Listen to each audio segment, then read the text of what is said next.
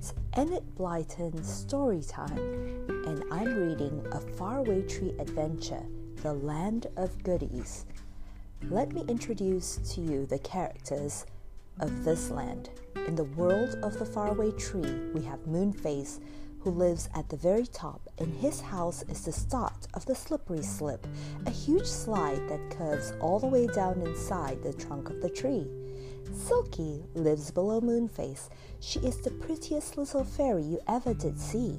Saucepan Man is a funny old thing. His saucepans make lots of noise when they jangle together, and he can't hear very well. The cloud above the tree leads to amazing places. Which land will the children visit this time? The children are Joe, Beth, and Franny, and their cousin Rick, who lives with them. Chapter 1 The woodpecker brings a note.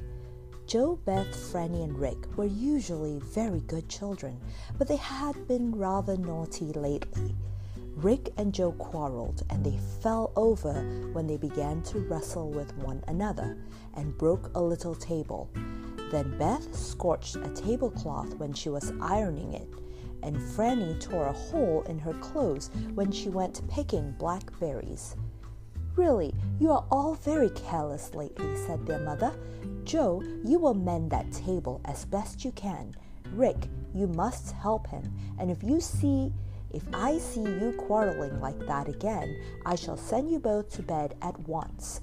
Franny, why didn't you put on your old clothes when you went to pick blackberries, as I told you to? Now you will have to mend your clothes and properly. Beth had to wash the tablecloth carefully to try and get the scorch marks out of it. Oh my, it's a pity all these things have happened this week, groaned Joe to Rick, as the two boys did their best to mend the table. I'm afraid the land of goodies will come and go before we get there. I daren't ask mother, father, if we can go off to the faraway tree. We've been so careless that they are sure to say no.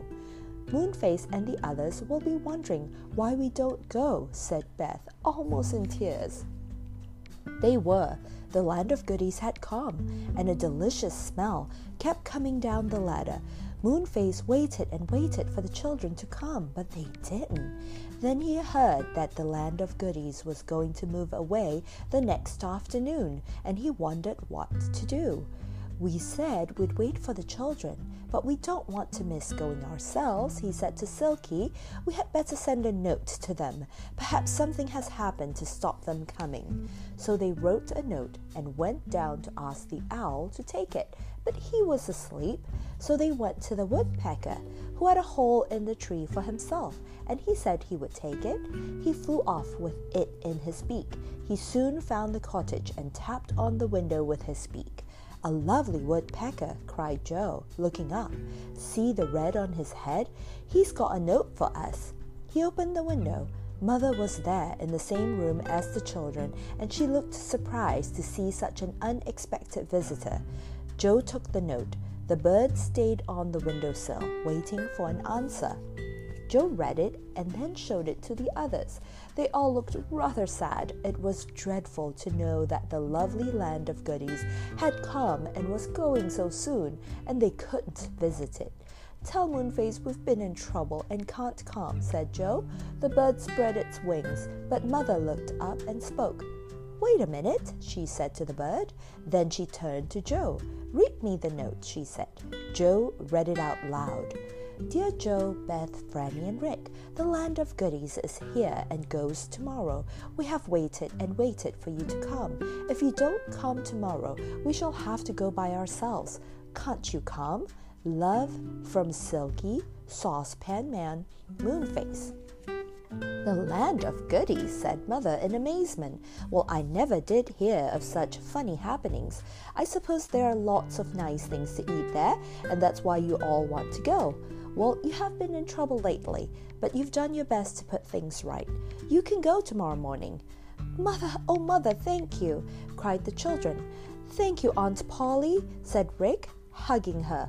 Oh, how lovely. Tell Moonface we'll come as soon as we can tomorrow morning, said Joe to the listening woodpecker. He nodded his red splashed head and flew off.